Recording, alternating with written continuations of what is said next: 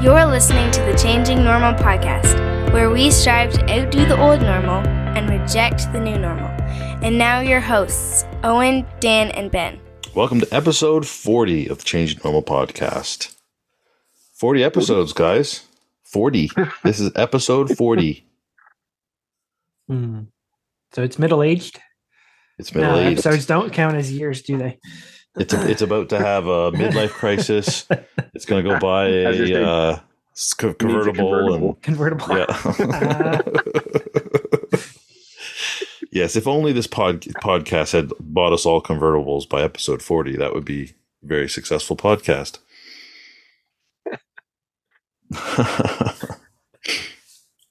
but maybe we can go buy convertibles with our newfound Bitcoin wealth.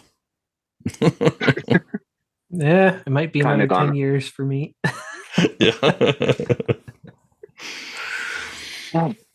yeah, there's been quite a bit of uh, price action uh, this week, Hmm. I guess.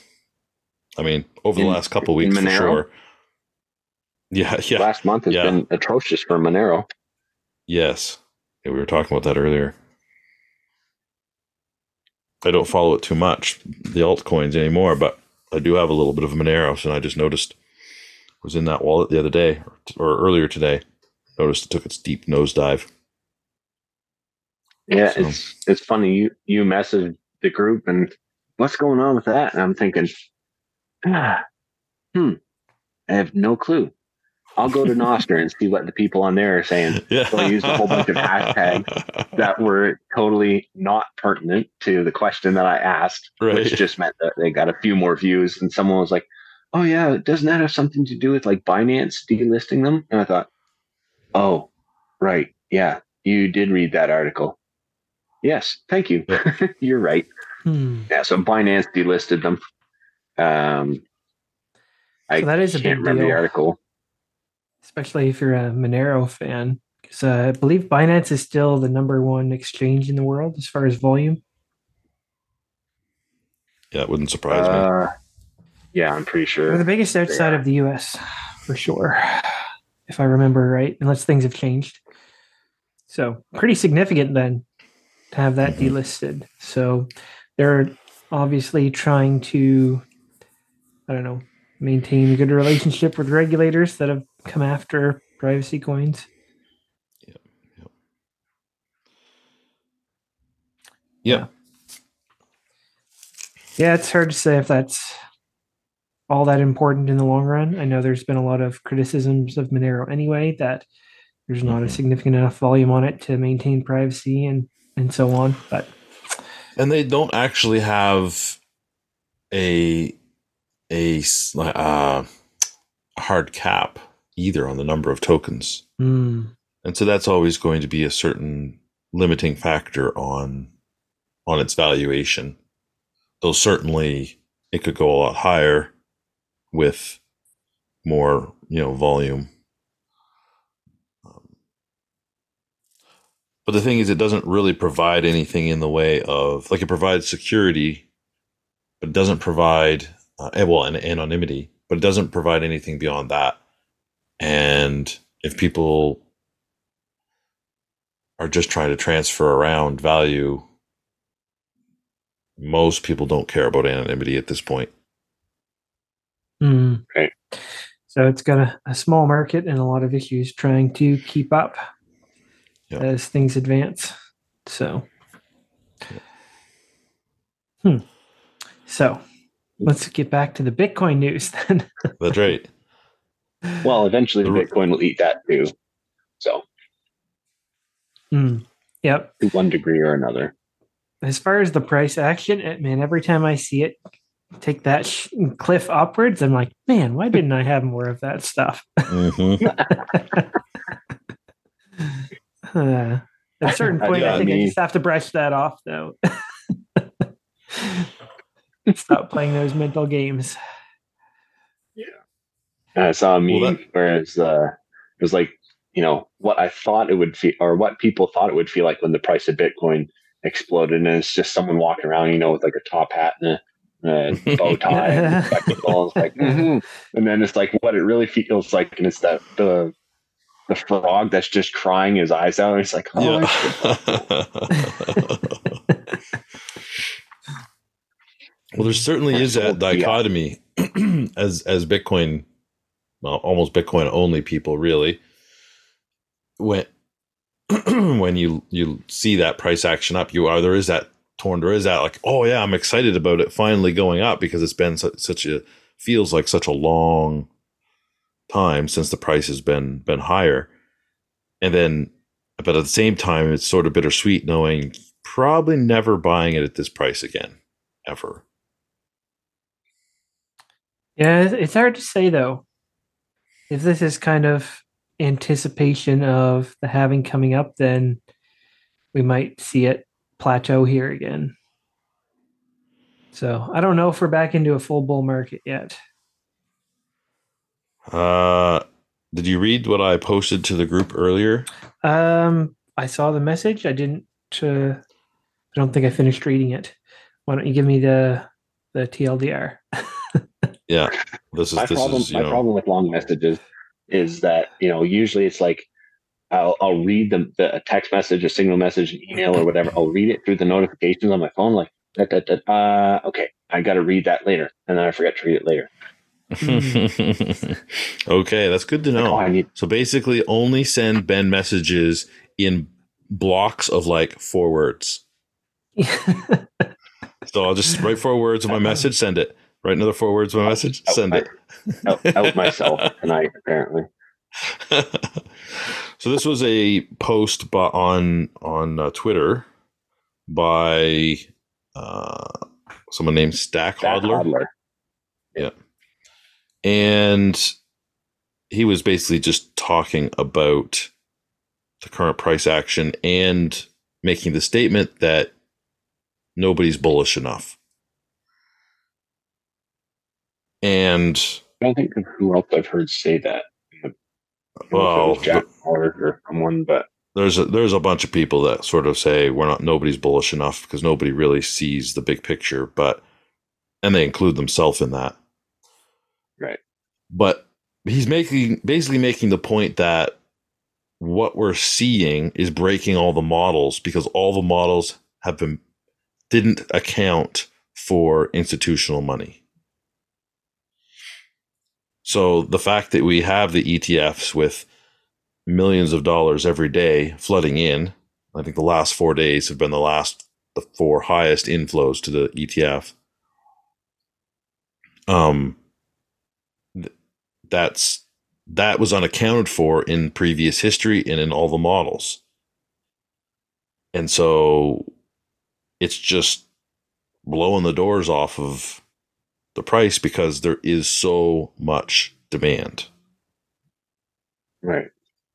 and then he goes on to make you know sort of some other points um, about what's affecting the price or is going to Mm. for example registered investment advisors have a 90 day waiting period before they can allocate new investment products customer funds to new investment products so since the etfs come out they've basically had to sit on their hands and watch the price go up because they're not allowed to allocate customer funds. They basically have to make sure this is actually legitimate and it's the bugs are Mhm. worked out and all that kind of stuff, right?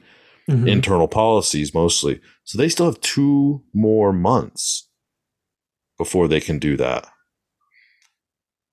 Hmm. And It is an interesting point. Because that's a regulatory requirement. But then what about the the discussions about oh are we marketing this? Are we advising people to allocate a share in? And how long do those discussions stretch out in the policy shaping in the Mhm. advisor world? the trait. Well, we Mhm. saw we saw BlackRock doing educational seminars for their brokers to educate them about Bitcoin because nobody knew what it was or anything about it, and so they were they were educating the financial market about Bitcoin Mhm. on their part to help sell the, their ETF, obviously. Mhm. Um, but yeah, that there's a process. So the point being, we have lots of people who want to buy who can't yet. So even what we're seeing now, that's the people who have the internal policies that allow them to go immediately. Right. Mm. We haven't even Yeah, that is touched an the interesting stuff point. that's being that- restricted by their internal policies before they can buy. So this Mm. buying the ETF isn't going to be it's not a oh it's going to be a big rush at the beginning and then done. I think Mhm. that's what everyone thought it was going to be. That's what I thought it was going to be. Mhm. When in fact this is going to be a slow build over time because of just the slow turning legacy financial system. Hmm Yeah, that is interesting that the initial buy into the new spot ETFs had to be people who were both interested and had like the flexibility or, or control over Mhm. retirement accounts. And it's like that that overlap means it's actually probably a very limited uh, amount of liquidity compared to what could happen if you actually have the regular financial advisors, you know, telling Mhm. people put a certain percentage into this. Yeah, yeah, one or if you get the, or whatever. I mean, the, the and the pension funds are also a huge thing. That's right. Yeah, a lot of those haven't come in yet. Mm. I know here in Canada, the Ontario Teachers Pension Fund gets talked about a fair bit simply because of how huge the, the influence they have, the the buying power. hmm And that would be nothing compared to the states. Mm. Some of the big big pension funds down there. Um. So that's anyway. That that's that was one thing that he kind of pointed out, and that of course is going to sort of coincide with the halving when they're going to be able to start buying. That's you know roughly. Um. And then he kind of talked about MicroStrategy and how Mhm. they're they're way up. Uh, and I heard someone else actually theorize that some of these people, like at Vanguard, and who are who are told you're not allowed, we're not going to provide the ETF to our customers. hmm Some of those people, those those brokers and those advisors, might have said, or or uh, people that you know had their investments at Vanguard, for example, might have said, "Oh, well, I can't get the ETF. I don't really want to leave Vanguard and go through that hassle." And they'll look around and they'll say, "Well, MicroStrategy, like, I can buy MSTR and get exposure that way because their Mhm. price, their their stock price is so it correlates quite a bit with Bitcoin." And so there that's almost a workaround to say, oh, this is all approved and I'm allowed to do this and you know, whatever. And they'll actually use utilize that sort of as like a a stand-in for the ETF until they can actually get, get the ETF at some point. Mm, Um, mhm. Anyway, that that wasn't in this post. That was a, an, an aside. Um, goes on to talk about Saylor. Uh, I actually listened to Saylor explain this on a in an interview. He's selling a bunch of his shares. They're they're coming up in April, and so he had to do something with them prior to their expiring. Some sort of uh, shares don't expire. I, I forget what he. uh, it must be called the stock options. stock options. That's what it was. And so he's selling them, and he's saying he. I think he said he's going to buy once he sells them sometime in mid February. He's buying five Bitcoin a day Hmm. till that money's all used up. So that was basically from that from now to the halving or something like that. Um, this guy also speculates that MicroStrategy could end up on the S and P 500. So that's going to really pump Hmm. their That's a their pretty difficult. Valuation. That's not Yeah. like an easy thing to get into, though. So No, it's really hard. Yeah. that would be interesting. Um, and of course, the billions that go to MicroStrategy from people investing in them, they buy Bitcoin with. so that Mhm. cuts down on the supply. Yeah. Um, Well, didn't they just buy like 190,000? I'm pretty sure I just I saw. I think that's what they're up to. Is that what they're up to? Yeah. Yeah. Okay. Mhm. Hmm. ETFs have, have passed them Yeah. Holy smokes. alre- already. Mhm. Um, yeah. Yeah. So The I, I stuff don't could know. go crazy if we were all hodlers because there'd be nobody selling. But on the sell side, it'll be interesting to see what the price point is before we have a lot of people simply taking profits Yep. And dumping their piles. You know, I, I've seen some articles that talked about charting it out and saying you can only have so much unrealized gains before you have a lot of people interested in the selling side of it. Mm-hmm. Right. Makes sense. But I'm pretty sure over 75% of the circulating Bitcoin hasn't moved in the last six months. Yep. We were talking about that on on uh, Keep today, Mm. like 70, 79% or Mhm. something like that. Okay, so that is where the post you talked about. It was mentioning the perception. So that is a big factor. Then are people simply wanting to take a profit, or does perception shift from this is something I just bought to flip and become a, a Bitcoin millionaire versus uh, this is something I'm not going to sell. So if there's a perception shift around that, that would be very interesting. But I don't Well- see that happening with the ETF side. No, and I think I, I I get what you're saying that some people will do that and some people will sell, Mm. but when those people sell, there's enough. The, the price is going to be so high because of the scarcity that I don't think it's going to have a. There's going to be there's there's going to be that many more people who still want to buy that I think even that supply will get gobbled up quite quickly. Mm. And yeah, Yeah, at what point we're does this talking start? about Bitcoin shift- becoming a mainstream asset, right. At what which point is do wild you get? because two years ago we thought, I mean, I did anyway, that we were further away from it Mhm. than this, You're and too now we could be on the edge You're of too it. niche. Well, slowly then quickly, right? As the saying goes. Right. It seems like things happen very slowly and very slowly and incrementally, and then when that shift happens, things happen very quickly. I mean, we know that Saudi Arabia is interested. They just passed a law back last month making Bitcoin legal for Muslims. so all the oil barons are Hmm. poised to make their move into um into Bitcoin. So I mean that's pretty pretty massive.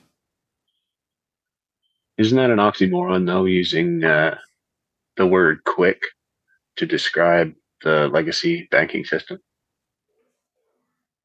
Mm-hmm. Or contradictory? Self contradictory.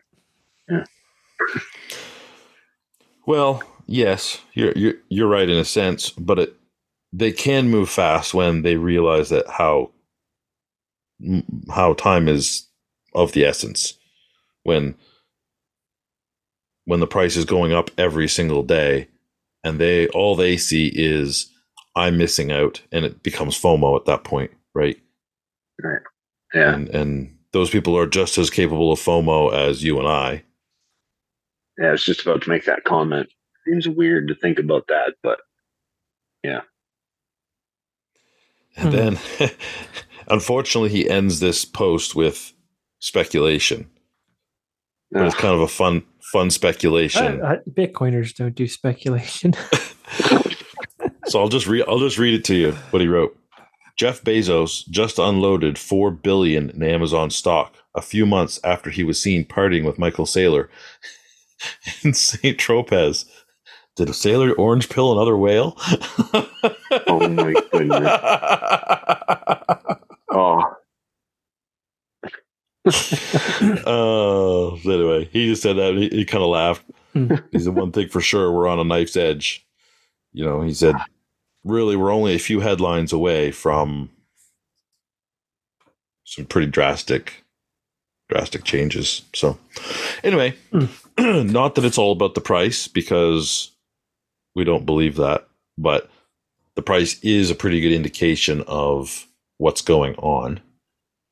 And we know that it's been undervalued for through the entire bull market. Bitcoin has been hmm. undervalued. And uh yeah. It's a good indicator of uh, of pers- of the public's perception of it. Dan Mhm. Dan said perception. Uh, he's talking about the perception here a little bit ago, but from what I, from what I've seen and what I've heard and and uh, the people I've talked to, you know, it's just it's just a very good indicator of the perception. I'm amazed Amazon stock is selling that well. If you could unload that much and it's still up significantly, 16% in the last month. Wow. Hmm. Well, I mean that's another uh, another another thing where the future is is very bright. Seems like competition is nowhere to be found to the services they offer. So Mm-hmm. I wonder how many people uh, Jack Dorsey orange pilled with his uh, Satoshi shirt at the Super Bowl.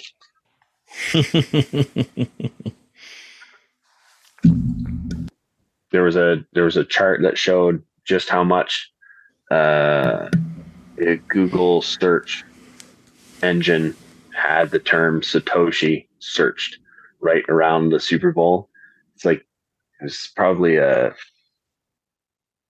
a four times spike, like the size of the spike Mhm. of Satoshi when it was searched right around the Super Bowl and Jack Dorsey was wearing the shirt.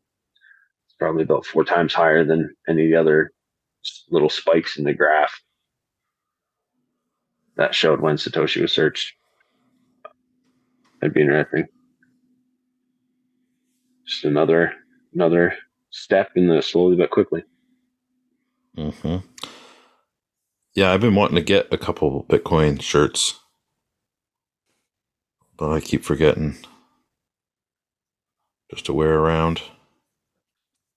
my ears perked up until you said shirts. Yeah, I'd like to get another couple Bitcoin too, but It's like holy cow! yeah, yeah, yeah. When I get paid on you know Friday, I think I'll go buy a couple more Bitcoin. Yeah, Okay, Mr. Saylor.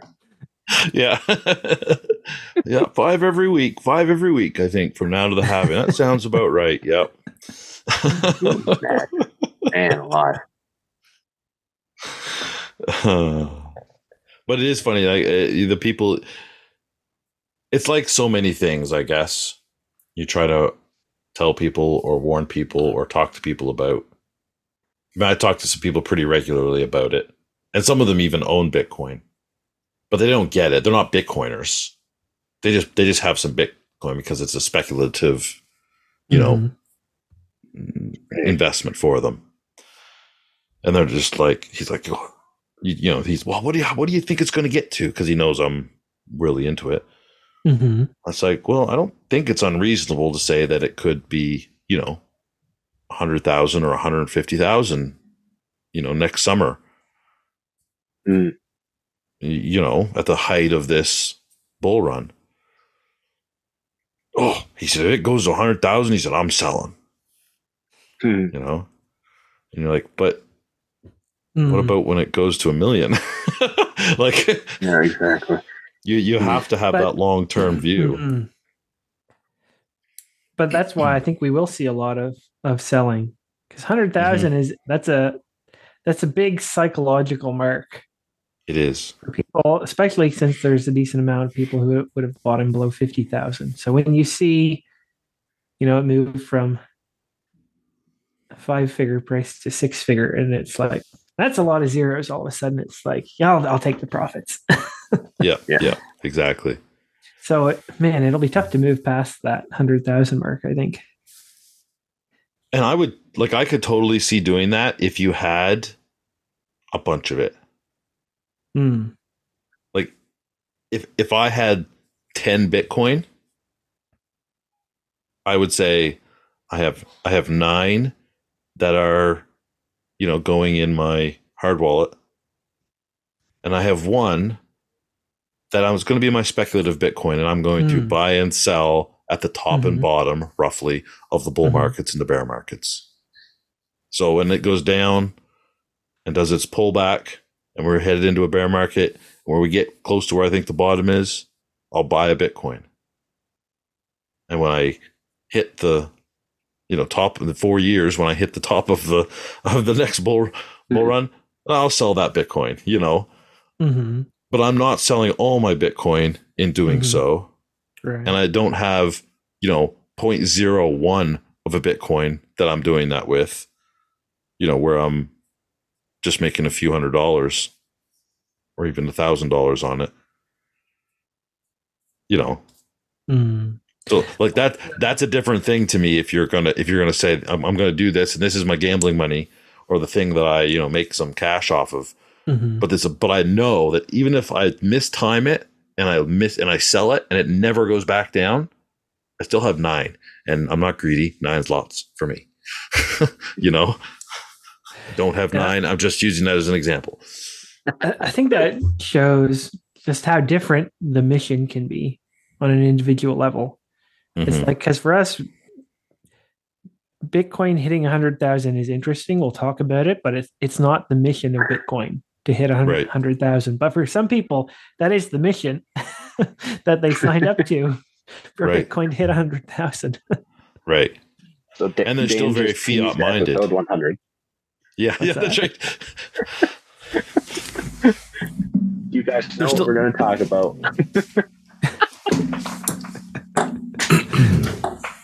And they're and those people are still very fiat minded. I mean, I have to work in fiat every day, but that's not what I'm thinking about whenever I think about Bitcoin. Mhm. I think about I know I don't know about you guys, but the switch that I noticed because I, I can remember reading early on, people are like the hardcore guys were like, you got to think in satoshis. Every, you got to, you know, everything's got to be in satoshis, and you got to think that way. And and I realized that I'm probably never going to look at, you know, my grocery bill and see the dollars and read that in satoshis. I'm probably never Mhm. gonna be able to do that in my head. I'm too old to make that change. But but my mindset had al- has already shifted or had already shifted because now and for the last couple of years, anytime I went to make a purchase, I went the the comparison was I can buy this thing that I need or want, or I can buy Bitcoin Mm. with that money. Is this thing that I need slash want more valuable and going to give me more value in some way than the Bitcoin I could have bought with that money? And so for some things, it's been like, yeah, I'm not going to buy that. I'm going to instead buy Bitcoin with that money. And for other things, you go, well, no, I, I, I have to buy wood to heat my house so I don't freeze to death. You know, so Yeah. there are things that we still still are going to spend money on that we there are needs, your mortgage, your power bill, you know, your some recreational time, whatever. But um there that is always the question in your mind. And to me, that's the true sign of someone who's thinking in Bitcoin terms, even if they're not, you know, just reading the price of something in Satoshis. But they're they're everything they do is being compared. All those financial decisions are being com- compared with Bitcoin, not with any other financial medium or measurement. Mm.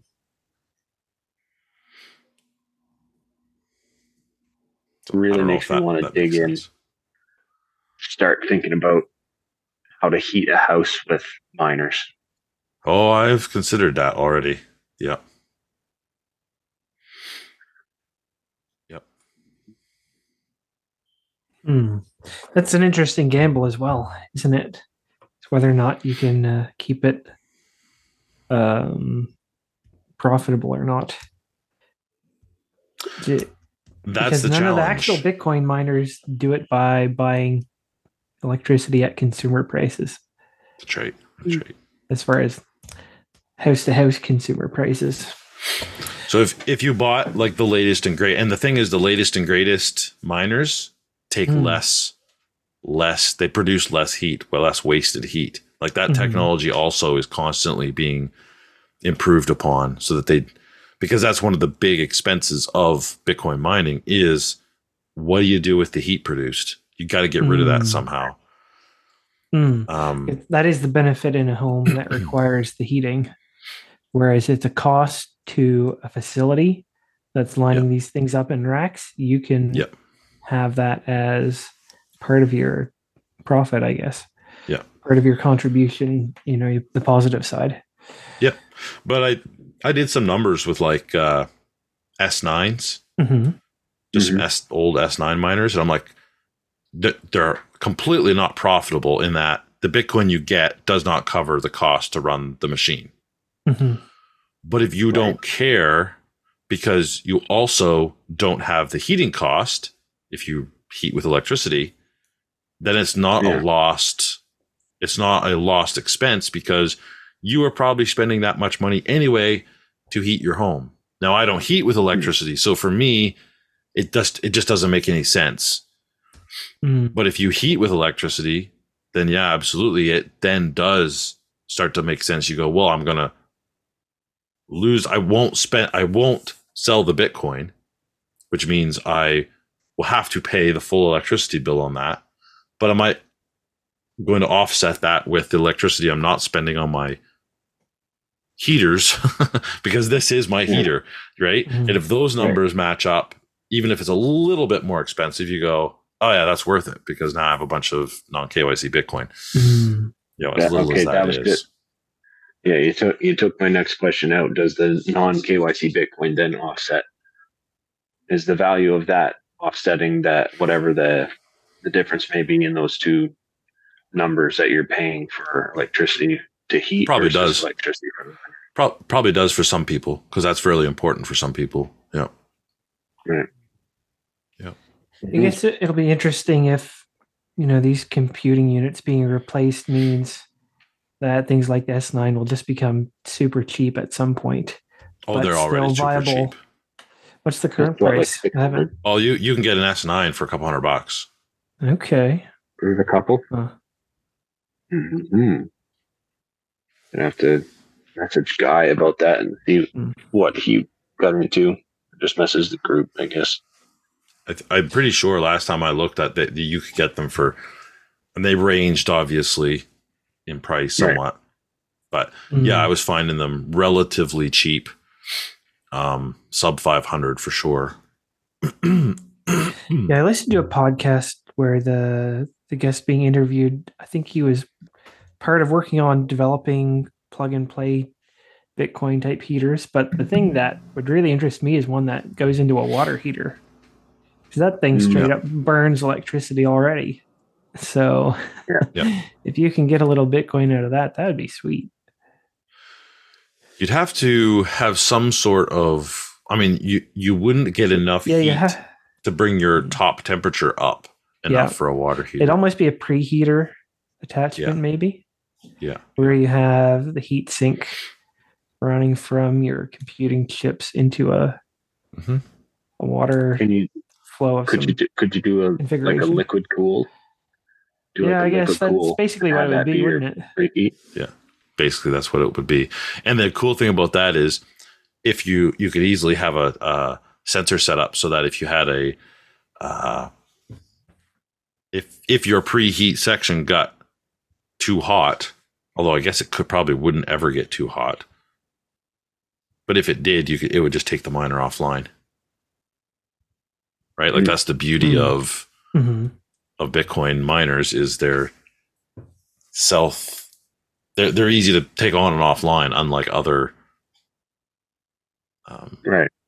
that's why they stabilize grids hmm because they can go on and offline so easily Yeah. Exactly. Mm-hmm.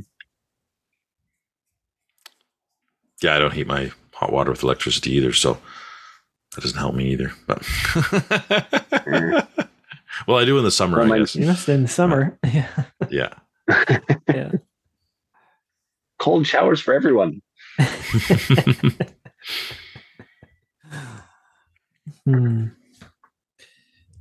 Yeah, so there is some other interesting news. If, if you guys Yeah. saw the headline Coinbase, they reported a quarterly profit for the first time in two years. Hmm. That was Q4 of last year. For, they're reporting for that is Wow. in. Two years. so I wonder what that's based on. Hmm. So when they report a, a, an earning, Well, that's their corporate. That's like their 'cause they're assets publicly and traded. They have to report Yes. publicly for every quarter. But it was a pretty good profit, two hundred seventy-three million.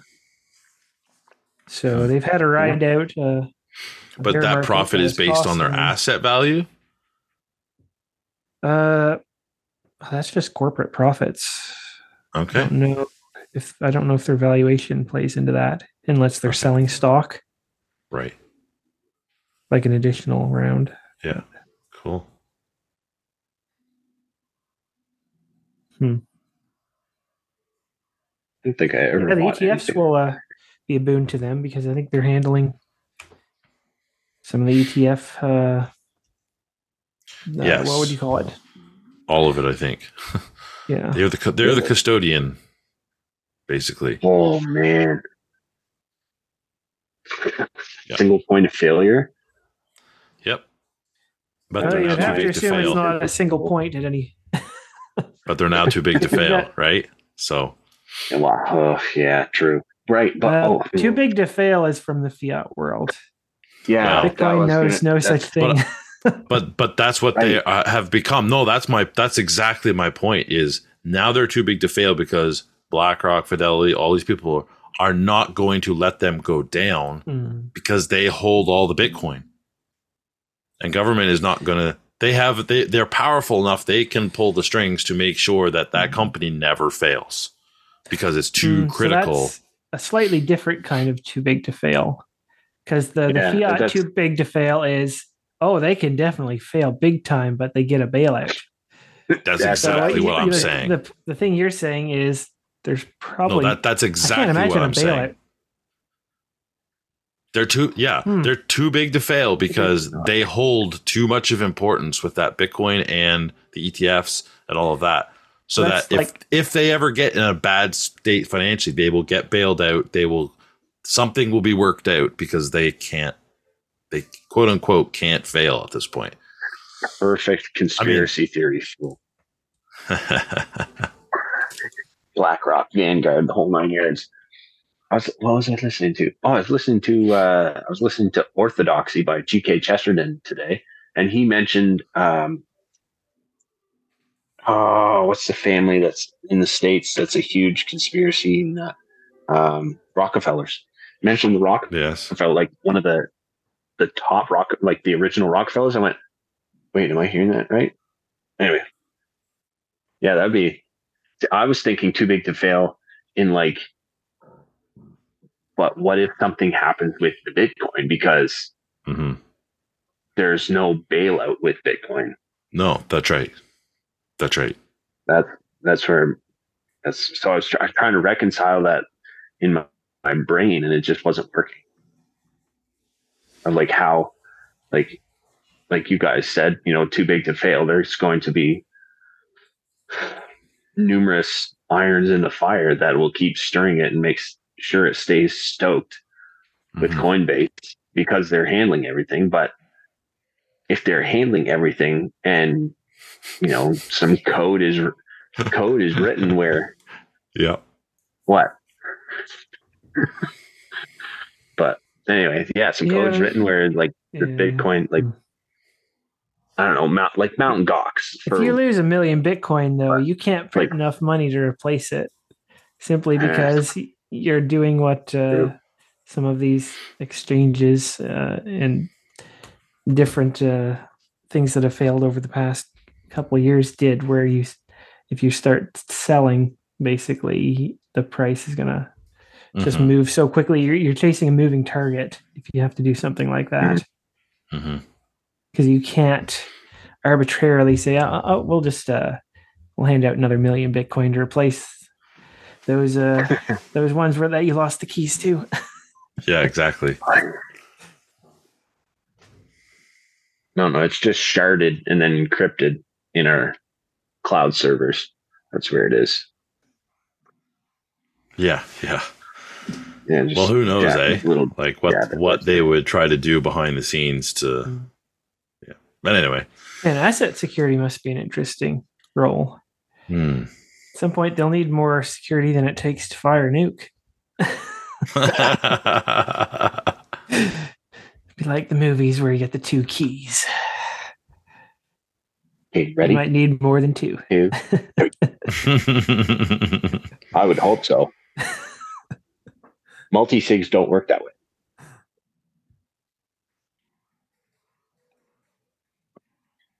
Hmm. So, what else is big? Looking forward to spring. Not really. I haven't really thought too much about speed. it. Yeah, that's still a ways away, right? For us, hmm. anyway. Know Yeah. some people have spring uh, coming right up on them. Yeah. Uh, well, uh, family was out in the greenhouse today. Some enjoying the warmth Nice. out there because it was pretty warm, and uh, yeah, I've been kind of getting the itch for doing bee stuff again. I went out Nice. last week. Last week, forget which day, but there was one day when it was like seven or eight degrees. Yeah. and and uh, Were they out out- buzzing around?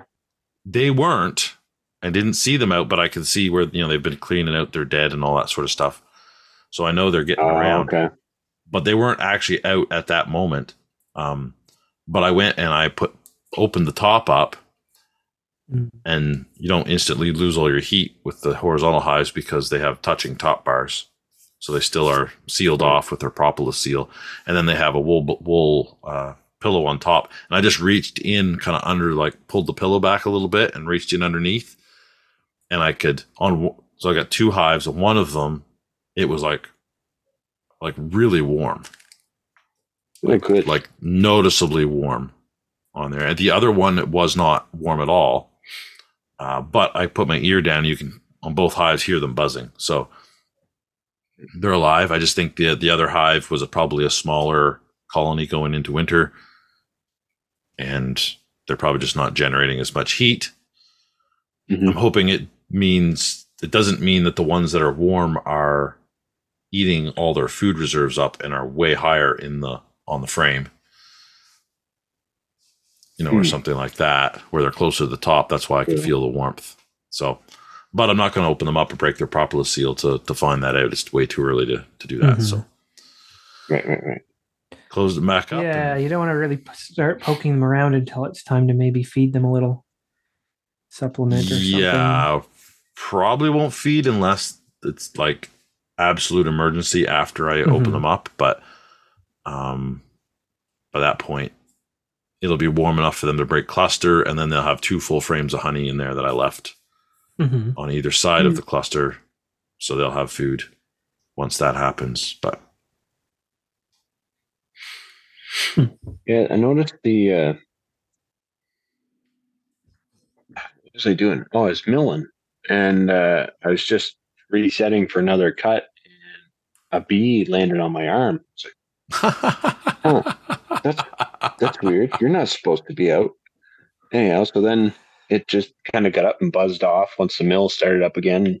I thought, hmm, I wonder what I should. So I walked over towards the, the the hives, and the closer I got to the hives, I started noticing some dark spots in the snow.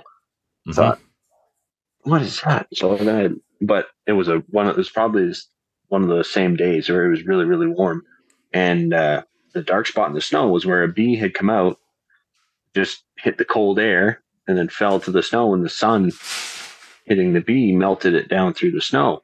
So then I walked over closer to the hives, and and it was.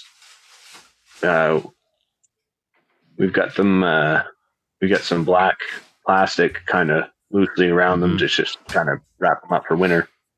And uh, just with the combination of the sun and everything, man, it was uh, it was a happening happening place there for Yeah. most of the day. Hmm. So they might have felt too warm with that sun effect on black and maybe thought they could venture out and had a Mm, cold awakening. Or they could have Yeah, just carried, been carrying out, but could have just been carrying out a dead one because they'll fly them Mm. away if it's warm. They'll fly them away from the hive and drop it on the, on the snow. That's one of the disadvantages of a conventional Langstroth hive with no insulation, and the advantages of having a well insulated hive. So the Right. advantage is with the insulation is that it regulates that colony temperature a lot better so they don't feel necessarily the fluctuations outside so those really warm days that then snaps down really cold at night Mhm. the insulation prevents that flu- the, the hive temperatures from fluctuating drastically right. and so they don't break cluster and then get caught not you know not clustered up then a cold the cold Mm. temperature drops overnight or, or the next day and they die because they weren't clustered up enough to keep warm so that can be one of the disadvantages of having you think oh yeah no it's going to be great. It's going to keep them warm. But the problem is if it gets too warm they break cluster and then can't keep themselves warm if the temperature drops. And this time of year we get a lot of those temperature swings. Right. even Hmm. march. Just so that's it's another one of those advantages besides just making them having to burn less energy to keep warm.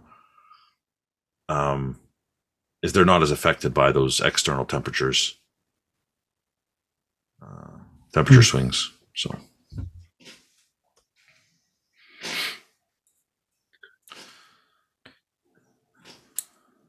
Yeah. I'm really curious to see about moisture, but I have no way of checking that in the hive until I open them up. So there was there was a few stains on the pillow, the wool pillow, where Mhm. you could see there must have been some moisture getting up through the propolis seal, whether intentionally Mhm. or un, in, unintentionally. And and some moisture had basically soaked up into that pillow. So there's there's definitely lots of humidity in there, which is good. But I have no idea of really knowing where it's forming. exactly. So it's a a danger for the for for bees in in winter when they're all clustered up is moisture.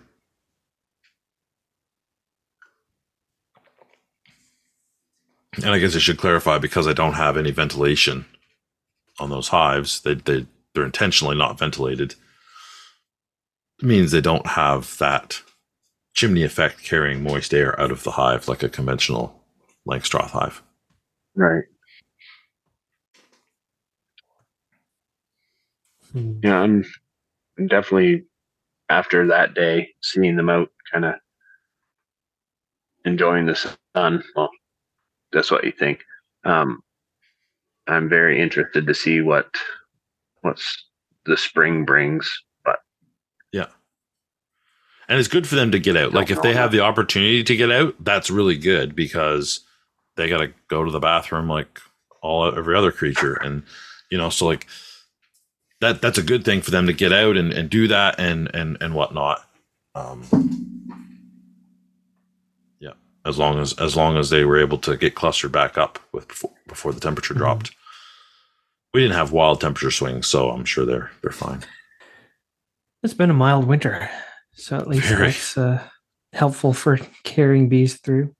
Yeah. And I saw a raccoon the other day, and it didn't look like it uh, had lost its fall Ah. weight.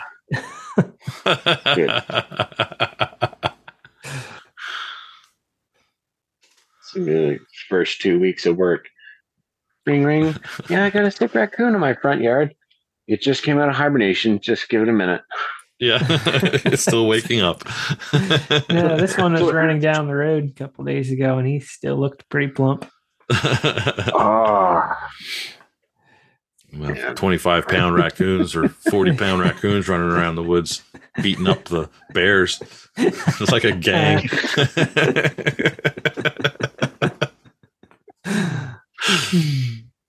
Bears can't identify them because they all have masks. yeah, that's right. oh, there's a good joke About right what? there. about being COVID compliant.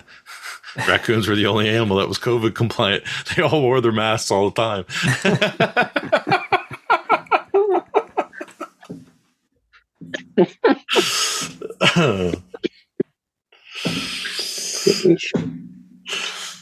Yeah, that's good. Well, I think that seems like a good place to wrap things up with a bad joke. And Oh, uh, you're not going to ask Classic. the question?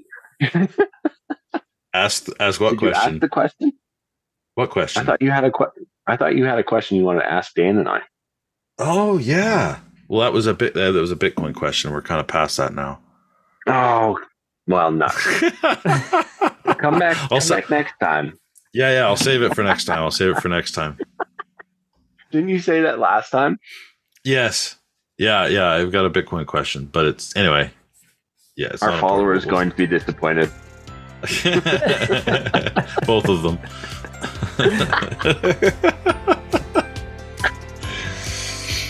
hmm.